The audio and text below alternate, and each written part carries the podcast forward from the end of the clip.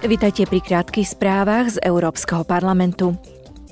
Poslanci Európskeho parlamentu dosiahli včera dohodu s vládami členských krajín o novom právnom predpise. Podľa neho sa na európsky trh povolujú len tie výrobky, ktoré neprispievajú k odlesňovaniu. V záujme boja proti zmene klímy a strate biodiverzity budú musieť spoločnosti preukázať, že výrobky, ktoré sa predávajú v Európskej únii, nepochádzajú z odlesnenej pôdy kdekoľvek na svete. Nová legislatíva sa vzťahuje na dobytok a výrobky ako sú kakao, káva, palmový olej, soja, drevo, kaučuk, drevné uhlie a výrobky z potlačeného papiera.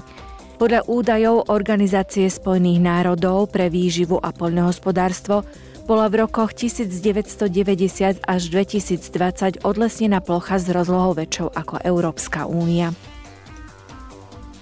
Na pôde Európskeho parlamentu v Bruseli sa včera oficiálne ukončil Európsky rok mládeže 2022. Parlament spolu s českým predsedníctvom rady a zástupcami komisie usporiadali pri tejto príležitosti záverečnú konferenciu.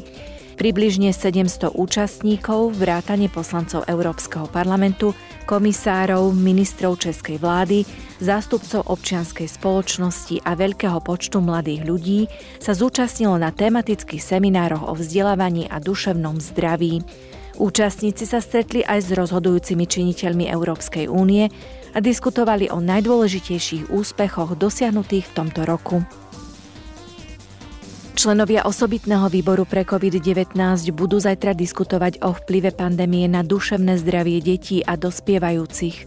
Hovoriť sa bude aj o tom, aký vplyv malo zatváranie škôl v dôsledku pandémie a o kvalite dištančného vzdelávania. Zaoberať sa budú aj situáciou znevýhodnených mladých ľudí, ochranou práv detí a očkovacími politikami.